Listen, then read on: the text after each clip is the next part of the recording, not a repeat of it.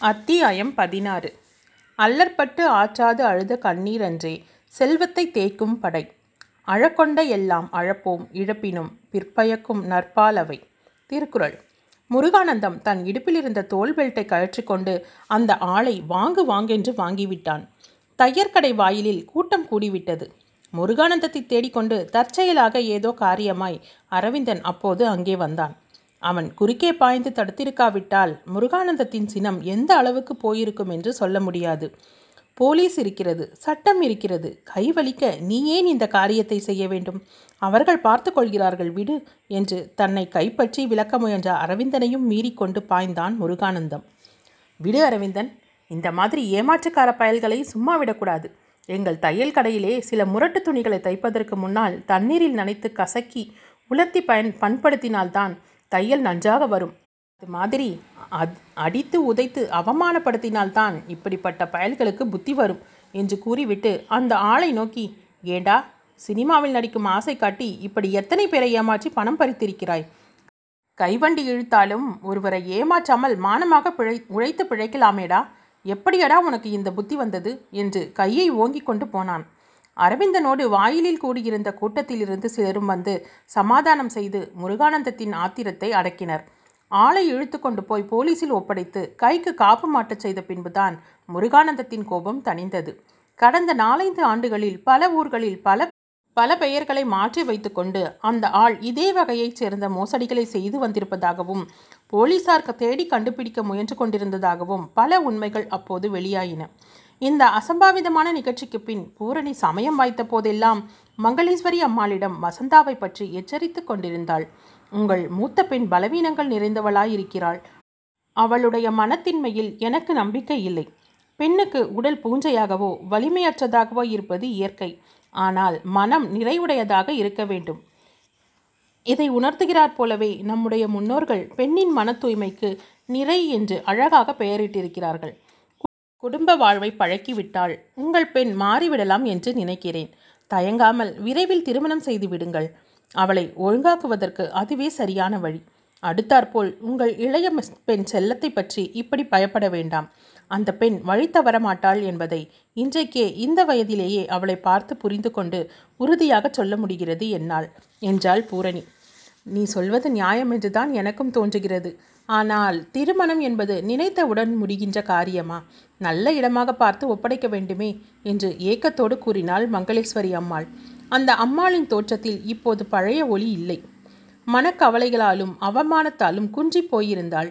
வீடு வாசல் கார் செல்வம் செல்வாக்கு என்ன இருந்தாலும் மன நிம்மதி இல்லாமல் கலகலப்பாக இருக்க முடியாது என்பது அந்த அம்மாளுடைய நிலையிலிருந்து பூரணிக்கு புரிந்தது.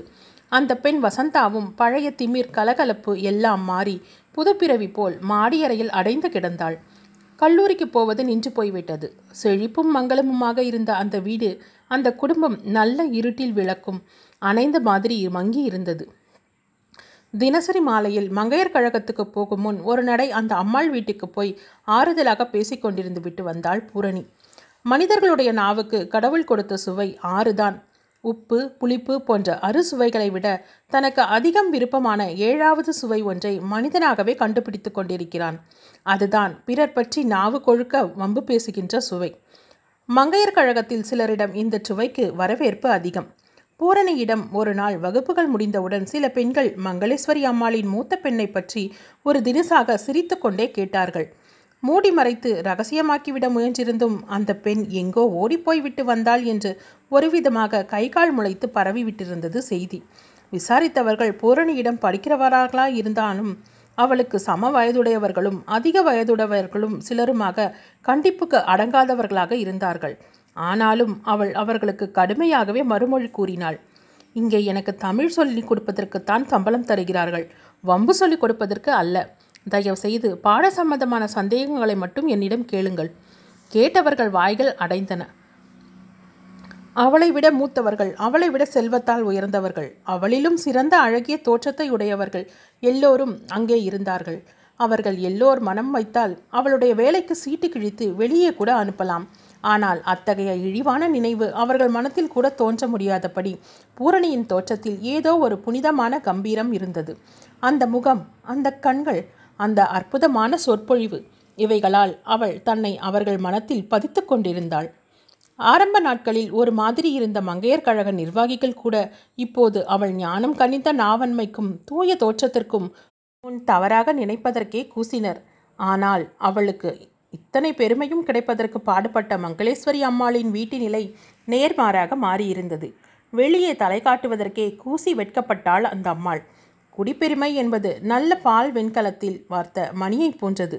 அதில் எங்கேயாவது ஒரு மூலையில் கீறல் விழுந்தாலும் ஒலி கெட்டுப்போய் விடுகிறதே என்று தனக்குள் எண்ணி வருந்தினாள் பூரணி. சிறிது காலமாக அவள் தன்னுடைய ஒவ்வொரு நாளையும் பயனுள்ளதாகவும் ஒழுங்குள்ளதாகவும் கட்டுப்பாட்டோடு செயலாற்றிக் கொள்ள பயன்படுத்தினாள். மங்களேஸ்வரி அம்மாளின் பெண்ணை கூட்டிக் கொண்டு வருவதற்காக திருச்சிக்கு புறப்பட்ட அன்று அரவிந்தன் சொன்ன வார்த்தைகள் அவள் உள்ளத்தில் உறைந்து வைத்த தைத்திருந்தன. நீ நாள் தவறாமல் தமிழ் பெண்மையின் சிறப்பை பற்றி உங்கள் கழகத்தில் பேசுகிறாய். அதனால் என்ன பயன்? கெட்டுப்போகிறவர்கள் கெட்டுப்போய் கொண்டுதானே இருக்கிறார்கள் என்று அவன் வேடிக்கையாக குத்தி காட்டி பேசியதை மெய்யாகவே தன்னை நோக்கி விடுக்கப்பட்ட அரைக்கோவலாக எடுத்துக்கொண்டிருந்தாள் அவள். அறிவு துடிப்பு நிறைந்த அவள் நெஞ்சத்தில் உன்னை சுற்றியிருக்கும் உலகத்திற்கு நீ ஏதாவது புதிதாக செய் பெரிதாக செய் உன்னையும் உன் சொற்பொழிவுகளையுமே நீ ஏன் ஓர் இயக்கமாக செய்து கொள்ளக்கூடாது? என்று ஓர் உள்ளுணர்வு கிளர்ந்தது. வளம் நிறைந்த நல்ல மண்ணில் முளைத்த துளசி செடி போல் பசுமை தழைத்து மனம் பரப்பி நாளுக்கு நாள் புனிதமாக வளர்ந்தது இந்த உள்ளுணர்வு. மனத்தில் ஞானம் மலர மலர அவளுடைய முகப்பொலிவு அற்புதமாக வளர்ந்தது. அவள் மங்கையர் கழகத்து வகுப்புகளை ஏற்றுக்கொண்டு நடத்தத் தொடங்கிய காலத்தில் அங்கும் இங்குமாக சிலருக்குத்தான் மதுரையில் அவளை தெரிந்திருந்தது. இப்பொழுது அவளை நகரம் முழுவதும் அறிந்திருந்தது. சுற்றுப்புறத்து ஊர்களிலும் அவள் பெயர் பரவியிருந்தது. அவளுடைய இந்த இணையற்ற வளர்ச்சிக்கு பாடுபட்ட பெருமையில் மூவருக்கு பங்கு உண்டு. அரவிந்தன் அவள் வளர்ச்சிக்கு உற்சாகம் தந்தான். மீனாட்சி சுந்தரம் அவளுடைய தந்தையின் நூல்களையெல்லாம் வெளியிட்டு நன்றாகவும் நிறையவும் விற்று உதவினார்.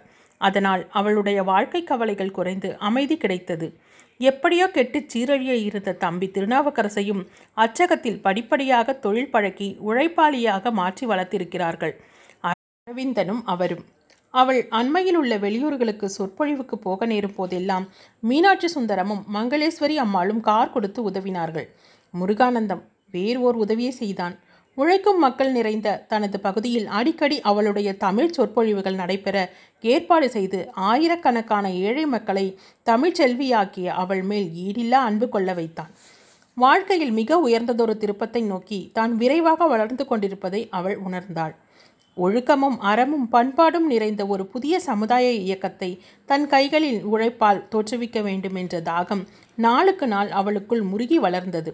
அந்த பெரிய மதுரை நகரத்தில் அவளுடைய செல்வாக்கை அவளே உணர்ந்து கொள்ளத்தக்க ஒரு சந்தர்ப்பத்தை அரவிந்தனும் முருகானந்தமும் ஏற்படுத்தி கொடுத்தனர். அந்த ஆண்டில் கார்த்திகை மாதம் மதுரையில் பயங்கரமான மழை. பஸ் நிலையத்திற்கு தென்புறம் உள்ள பள்ளத்தில் இருந்த அரிஜனங்களின் குடிசைகள் எல்லாம் இந்த மழையில் விழுந்துவிட்டன. ஒதுங்க இடமின்றி நடைபாதைகளில் தவித்தார்கள். திக்கற்ற ஏழை மக்கள் அரவிந்தனும் முருகானந்தனும் பொதுநலப் பணியில் ஆர்வமுள்ள வேறு சில இளைஞர்களும் சேர்ந்து அந்த ஏழை மக்களுக்கு ஏதாவது நிதி உதவி செய்ய வேண்டும் என்று ஆர்வத்தோடு முன்வந்தார்கள். அவர்கள் தங்களுக்குள் ஒரு முடிவு செய்து கொண்டு பூரணியை சந்திக்க சென்றனர். அவர்கள் கூறியதை கேட்டு மலர்ந்த முகத்துடன் கட்டாயம் செய்ய வேண்டிய உதவிதான் இது. இந்நாள் ஆனதை எப்போதும் செய்ய காத்திருக்கிறேன். இதோ என்று உள்ளே சென்று பீரோவை திறந்தாள் பூரணி. பழைய வறுமை நிலைகளின் போது விற்றவை போக மீதமிருந்த ஒன்றிரண்டு தங்க நகைகளை எடுத்துக்கொண்டு வந்தாள். இந்தாருங்கள் இப்போதெல்லாம் இவைகளை நான் அணிந்து கொள்வதே இல்லை. உங்களுடைய நல்ல காரியத்திற்கு இவை பயன்படட்டும் என்று சிரித்துக்கொண்டே அரவிந்தன் கைகளில் அவற்றை கொடுத்தாள். அரவிந்தன் புன்முறுவல் பூத்தான். அவள் கொடுத்த நகைகளை அவன் அப்படியே அவளிடம் திருப்பி கொடுத்தான்.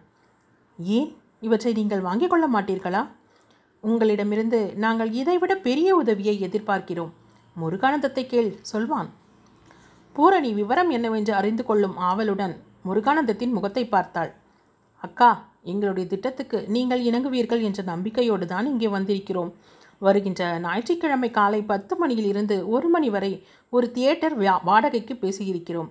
பத்து ஐந்து மூன்று இரண்டு ஒன்று ரூபாய் வீதத்தில் கட்டணம் போட்டு டிக்கெட் விற்க ஏற்பாடாகி இருக்கிறது. ஏறக்குறைய இரண்டரை மணி நேரம் விரிவானதொரு பொருள் பற்றி நீங்கள் சொற்பொழிவு செய்ய வேண்டும் அக்கா. நீங்கள் எல்லோரும் விளையாடுகிறீர்களா என்ன? இதென்ன நாடகமா சினிமாவா? அல்லது பாட்டு கச்சேரியா? சொற்பொழிவுக்கு எங்காவது வசூல் கிடைக்குமா? தியேட்டர் வாடகைக்கு கூட வசூலாகாமல் கையை பிடிக்கப் போகிறது. இந்த வீண் யோசனையை விட்டுவிட்டு வேறு காரியம் பாருங்கள் என்று அவர்களை கடிந்து கொண்டாள் பூரணி. உங்கள் பலம் உங்களுக்கு தெரியாது அக்கா. வசூல் கவலையெல்லாம் உங்களுக்கு எதற்கு? சம்மதம் என்று மட்டும் நீங்கள் சொல்லிவிடுங்கள் போதும். மற்றதெல்லாம் நாங்கள் பார்த்துக்கொள்கிறோம் பூரணி தயங்கினாள். என்ன சொல்லட்டும் என்ற கேள்வி தொக்கி நிற்கும் முகக்குறிப்போடு அரவிந்தனை ஒரு தடவை பார்த்தாள். என்ன பார்க்கிறாய்? முருகானந்தம் சொல்வது போல் சம்மதம் என்று சொல்லிவிடுவது தான் நல்லது. இதை தவிர வேறு ஏற்பாடு எங்களிடம் இல்லை. இதன் மூலம் அந்த ஏழைகளுக்கு ஒரு கணிசனமான தொகை உதவி நிதியாக தேரும் என்று நாங்கள் நம்புகிறோம் என்றான் அரவிந்தன். அவள் சம்மதித்தாள்.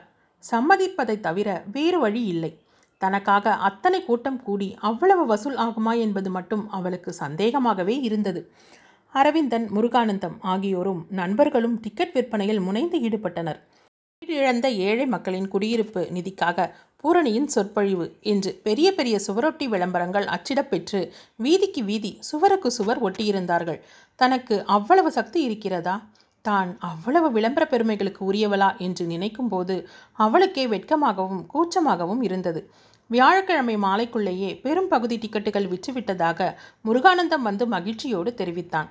மதுரை நகரத்தில் பெரிய பஞ்சாலைகளில் கூலி வேலை செய்யும் பெண்களிலிருந்து மங்கையர் கழகத்துக்கு காரில் வந்து அழுக்கப்படாமல் இறங்கி தமிழ் படிக்கும் செல்வ குடும்பத்து பெண்கள் வரை அத்தனை பேரும் வற்புறுத்தல் இல்லாமல் தாங்களே விரும்பி பணம் கொடுத்து டிக்கெட் வாங்கியிருப்பதாகவும் அவனே தெரிவித்தான். இன்னொரு ஆச்சரியமான சம்பவமும் நடந்தது அக்கா. உங்கள் மங்களேஸ்வரி அம்மாளிடம் மூன்று பத்து ரூபாய் டிக்கெட்டுகள் கிழித்து கொடுத்தேன். அவர்கள் அதை வாங்கி கொண்டு பேசாமல் உள்ளே போனார்கள். சிறிது நேரத்திற்குள் ஏதோ ஒரு செக் எழுதி கொண்டு வந்தார்கள். அந்த செக்கை வாங்கி பார்த்தவுடன் நான் மலைத்து போனேன். முப்பது ரூபாய்க்குத்தான் டிக்கெட் தந்திருக்கிறேன் என்று சொல்லி நான் தயங்கினேன். பரவாயில்லை நான் எங்கள் நிலைக்கு இவ்வளவாவது உதவி செய்ய வேண்டும். வாங்கிக் கொள்ளுங்கள். இதை யாரிடமும் சொல்லி பெருமைப்பட வேண்டாம். உங்கள் பெயர் பட்டியலில் ஓர் அன்பர் ஆயிரம் ரூபாய் என்று மட்டும் எழுதி கொள்ளுங்கள் போதும். பெயர் போட வேண்டாம் என்று பெருந்தன்மையாக சொல்லிவிட்டார்கள்.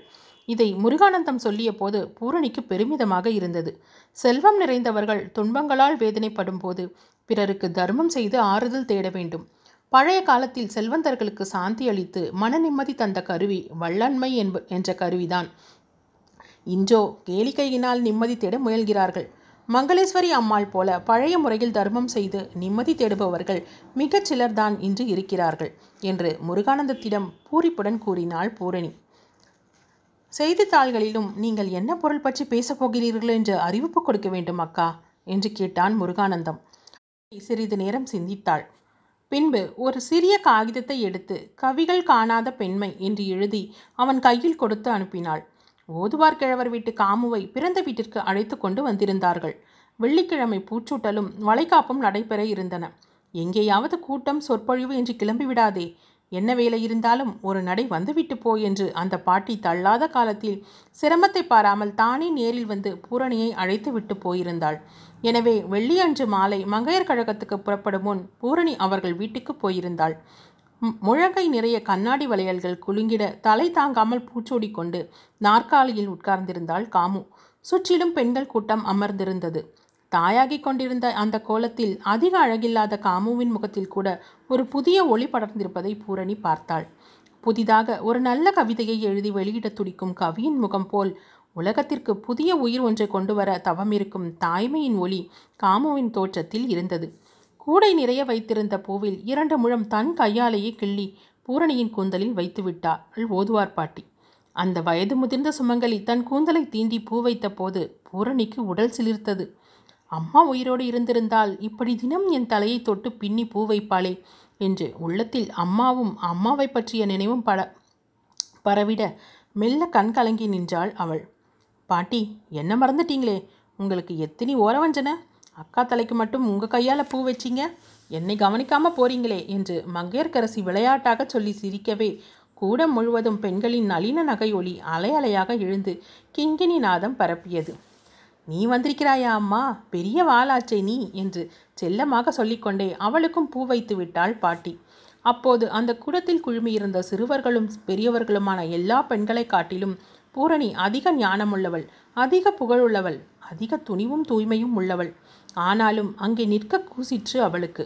அவளுடைய கூச்சத்திற்கேற்றாற்போல் அவளை அதற்கு முன்னால் பார்த்திராத வெளியூர் பாட்டி ஒருத்தி அத்தனை பேருக்கும் நடுவில் நீட்டி முழுக்கி இழுபட்ட குரலில் பூரணியை நோக்கி ஏண்டியம்மா இது உன் பெண்ணா? என்ன வாய்? இந்த வயதிலே இப்படி வெடுக்கு வெடுக்கென்று பேசுகிறதே? என்று அசட்டு பிசட்டென்று மங்கையர்கரசியை சுட்டி காட்டி கேட்டு வைத்தாள். பெண் இல்லை அவளுடைய தங்கை என்று யாரோ சொன்னார்கள். கூட்டத்தில் பெண்களின் ஏளன நகை மறுபடியும் ஓ எழுந்து ஓய்ந்தது. தன்னுடைய புகழ் தன்னுடைய உலகத்தை விலை கொள்ளும் அபார ஞானம் நெருப்பு கொழுந்து போன்ற பரிசுத்த வாழ்வு இவற்றுக்கெல்லாம் அப்பால் அந்த சாதாரண பெண்களிடம் இருக்கின்ற ஏதோ ஒன்று தன்னிடம் இல்லாமல் இருப்பதை அவள் உணர்ந்தாள். அவளுடைய உள்ளத்தின் ஒரு மூலையில் அவள் ஏதோ ஒன்றின் இல்லாமைக்காக மின்னற்கோடு போல் ஓர் ஆற்றாமை தோன்றி ஒரு கணம் நின்று மறைந்தது. சும்மா வந்து வெத்தலை பாக்கு வாங்கி கொண்டு நழுவு விட பார்க்காதே. ஏதாவது ரெண்டு பாட்டு பாடிவிட்டு போ பூரணி என்று காமுவே உரிமையோடு எழுந்து வந்து அவளை கையை பிடித்து இழுத்து உட்கார வைத்து விட்டாள். அவள் உள்ளம் பாடுகின்ற உற்சாகத்திலா அப்போது இருந்தது? மறுக்க முடியாமல் தேவாரத்தில் ஒரு பதிகத்தை பாடி முடித்தாள் பூரணி. கொல்லர் தெருவில் ஊசி விற்கின்றார் போல ஓதுவார் வீட்டிலேயே தேவாரத்தை பாடி ஏமாற்றி விட்டு போக பார்க்கிறாயே. வேறு ஏதாவது பாடு என்று மேலும் வம்பு செய்தாள் காமு. அவளுடைய உற்சாகத்தை முறித்தெறிந்துவிட்டு புறப்பட முடியாமல் மீனாட்சி அம்மை பிள்ளை தமிழில் ஒரு பாட்டு பாடிவிட்டு எனக்கு நேரமாகிறது நான் போக வேண்டும். தங்கை மங்கையர்க்கரசி கடைசி வரை உன்னோடு இருப்பாள். நான் வருகிறேன் என்று எழுந்திருந்தாள் பூரணி. பாட்டியிடமும் ஒரு வார்த்தை சொல்லிக்கொண்டு போய்விடலாம் என்று உட்பக்கம் போனவள் மற்றொரு அதிர்ச்சியையும் தன் செவிகளில் ஏற்றுக்கொள்ள வேண்டியிருந்தது. அங்கே பாட்டி வேறு யாருடனோ உரையாடி கொண்டிருந்தாள். பேச்சு தன்னை பற்றியது போல் தோன்றவே பூரணி வெளியிலேயே தயங்கி நின்றாள். யாரு அந்த பெண்? கோயில் மாடு மாதிரி வளர்ந்திருக்கு கல்யாணமாகவில்லை என்கிறாயே. தமிழ் வாத்தியார் அழகிய சிற்றம்பலத்தின் பெண் பூரணின்னு பேர். அதுக்கு ரெண்டு தம்பி ஒரு தங்க. ஒரு தம்பி படுப்பை விட்டுட்டு சீர்கட்டு கடைசியாக ப்ரெஸ்ஸில் வேலை செய்கிறான் மற்ற ரெண்டு பேரும் படிக்கிறாங்க. அப்பா அம்மா இல்லை. அந்த பெண் தான் வளர்த்து காப்பாற்றணும் கல்யாணமாவது கார்த்தியாவது. தெரு தெருவாக பிரசங்கம் செஞ்சிட்ருக்குது அது. நானும் சாடமடையாக ரெண்டு தரம் கேட்டேன். அதுக்கு கல்யாணத்தை பற்றியே நினைப்பிருக்கிறதா தெரியலை. பேர் புகழ் எல்லாம் சம்பாதிச்சிருக்கு. சுவரெல்லாம் அது பேரை கலர் நோட்டீஸ் அடித்து ஒட்டியிருக்கான். எது இருந்து என்ன? அது அது வயசில் ஆகணும்? அது மனசில் என்ன நினச்சிட்டு இருக்குதோ லட்சியங்களினால் மலர்ந்து ஆயிரம் ஆயிரம் புனித எண்ணங்களில் தோய்ந்திருந்த அந்த பரந்த உள்ளத்தில் ஈட்டியாக குத்தியது அந்த உரையாடல். மனத்தில் அந்த புண்ணை தாங்கிக் கொண்டு சிறிது நேரம் இருந்து பாட்டியிடம் சொல்லிக்கொண்டு புறப்பட்டாள் பூரணி. ஞாயிற்றுக்கிழமையன்று கவிகள் காணாத பெண்மையை பற்றி பேசுவதற்காக சிந்தனைகளை தொகுத்து கோர்வைப்படுத்தி கொண்டிருந்த பூரணியின் உள்ளத்தில் உல்லாசம் பாழ்பட்டு உளைச்சலும் அழுப்பும் வந்து தளரச் செய்தன. ஓதுவார் வீட்டு வளைகாப்புக்கு போனால் தன் மனத்தில் இவ்வளவு பெரிய ஆழமான புண்கள் உண்டாகும் என்று தெரிந்திருந்தால் அவள் போயே இருக்க மாட்டாள். ஒரு பெண் புகழ் சம்பாதிக்கலாம் அளவற்ற அறிவை சம்பாதிக்கலாம் செல்வமும் செல்வாக்கும் சம்பாதிக்கலாம். ஆனால் சாதாரணமான உலகத்தில் சாதாரணமான மனிதர்கள் வாழும் சாதாரண வாழ்க்கையை சம்பாதித்து கொள்ளாதவரை சாமானிய உலகில் அவளை பெண்ணாக ஒப்புக்கொள்ள மாட்டார்கள் போலிருக்கிறதே என்று மனம் நைந்து எண்ணினாள் அவள். பெரிய வாழ்வை பற்றி எண்ணிக்கொண்டிருந்தாள் அவள். மிகச்சிறிய வாழ்க்கையை அவசரமாக நினைவுபடுத்தினார்கள் அவர்கள். அரவிந்தனோடு பழகத் தொடங்கிய புதிதில் இப்படி ஒரு வாழ்க்கைக்கு ஆசையும் அவசரமும் அவள் மனத்தில் உண்டாயிற்று. இன்னும் கூட அழகிய லட்சிய கனவாக அரவிந்தன் அவள் மனத்தில் பதிந்திருக்கிறான். ஆனால் அவள் இப்போது தாகம் கொண்டு துடிக்கவில்லை. அந்த வாழ்வுக்கு அரவிந்தனும் அப்படி தாகம் முற்றி துடித்ததாக தெரியவில்லை. இருவரும் அன்பால் ஒன்று சேர்ந்தார்கள். இப்போதே அகல் விளக்கின் சின்னஞ்சிறு சுடரிலிருந்து குத்து விளக்கின் பெரிய சுடர்களை ஏற்றி ஒளிர விடுவது போல் சிறிய அன்பிலிருந்து பெரிய பொது காரியங்களை செய்து சமூகத்துக்கு உழைத்து கொண்டிருக்கிறார்கள் அவர்கள். கொளுத்த பெறாத ஊது ஒத்தி போல் உள்ளங்கள் உள்ளங்களில் மட்டும் மணந்து வெளியே மணக்காமல் இருந்தது அந்த அன்பு. மங்கையர் கழகத்து மொட்டை கடித நிகழ்ச்சிக்கு பின் அவர்கள் விழிப்பாக இருந்தார்கள். ஆனால் உலகம் அதைவிட விழிப்பாக இருந்து தொலைக்கிறதே. ஞாயிற்றுக்கிழமை காலை பத்து மணி தியேட்டர் நிறைய பெண்கள் கூடியிருந்தார்கள். பூரணி பேசுவதற்காக எழுந்து நின்றாள். அரவிந்தன் மங்களேஸ்வரி அம்மாளின் இளைய பெண் செல்லத்திடம் ஒரு பெரிய ரோஜாப்பூ மாலையை கொடுத்து பூரணிக்கு போடச் சொன்னான். வளையல் அணிந்த கரங்கள் தட்டப்படும் ஒலி தியேட்டரை அதிரச் செய்தது. பூரணி பேசத் தொடங்கினாள். கூட்டத்தில் அமைதி நிலவியது. இது ஏழைகளின் உதவி நிதிக்காக கூட்டம். துன்பப்படுகிறவர்களுக்கு உதவ நாம் கடமைப்பட்டவர்கள். துன்பப்பட்டு அழுகின்றவர்களின் கண்ணீர் உலகத்தை அழிக்கும் ஆற்றல் வாய்ந்த படை என்று வள்ளுவர் கூறியிருக்கிறார். அழச் செய்து பிறரை வருத்துகிறவர்கள் பதிலுக்கு தாங்களே அழவேண்டிய சமயம் வரும். நீங்கள் எல்லோரும் இந்த நிதிக்கு உதவி செய்திருப்பது எனக்கு பெருமை அளிக்கிறது என்று முன்னுரை கூறிவிட்டு தான் எடுத்துக்கொண்ட பொருளை பற்றி பேச முற்பட்டாள் அவள். இனிமையும் எடுப்பும் மிக்க அவள் குரல் தேன் வெள்ளமாக பொங்கியது. பேச்சினிடையே அவள் உணர்ச்சி வசப்பட்டாள். ஒரே ராகத்தை வளர்த்து விரிவாக்கி பாடும் நல்ல இசைக்கலைஞனைப் போல் அவள் சொற்பொழிவு வளர்ந்து கொண்டிருந்தது. கூட்டத்தில் ஊசி விழுந்தால் ஓசை கேட்கின்ற அளவு அமைதி. உலகத்து கவிகள் எல்லாம் தத்தம் காவியங்களுக்கு நாயகியாக எத்தனையோ பெண்களை படைத்தார்கள். ஆனால் காவிய பெண்கள் சித்திரத்து தாமரை போல் வாடாமலும் கூம்பாமலும் படைக்கப்பட்டிருக்கிறார்கள். உண்மை வாழ்வில் பெண் படுகின்ற வேதனைகள் அதிகம். பெண் சமாளிக்க வேண்டிய பிரச்சனைகளும் அதிகம். கண்ணகிக்கும் சகுந்தலைக்கும் சீதைக்கும் காவியங்களில் ஏற்பட்ட துன்பங்களை ஊழ்வினையின் பெயர் சொல்லி மறைத்தார்கள். ஆனால் இன்றைக்கு நம்முடைய வாழ்வில் நிகழ்கால வீதிகளில் தான் பெற்ற குழந்தையை தானே விற்க வரும் பெண்ணை அல்லவா பார்க்கிறோம்? பெண்களின் வாழ்வு உண்மை தாமரை போல வாடுவதாய் இருக்கிறது கவிகள் அதை சித்திரத்தில் எழுதி ஏமாற்றியிருக்கிறார்கள். துன்பங்களுக்கிடையே நாம் இருக்கின்றோம். அவற்றை தகர்க்க வேண்டும். பேச்சு தடைப்பட்டது. கண்விழிகள் வெளிரின அடித்தொண்டையிலிருந்து இதயத்தை வெளியே இழுத்தெறிந்து விடுவது போல் ஒரு இருமல் இருமினால் பூரணி. கமலப்பூ போன்ற அவள் வழக்கை இருமிய வாயை பொத்திக்கொண்டது இருமி முடித்தவள் தனது உள்ளங்கையை பார்த்தாள். அதில் இரண்டு துளி ரத்தம் மின்னியது. முருகானந்தம் சோடாவை உடைத்து எடுத்து வந்தான். குறிஞ்சி மலரும்.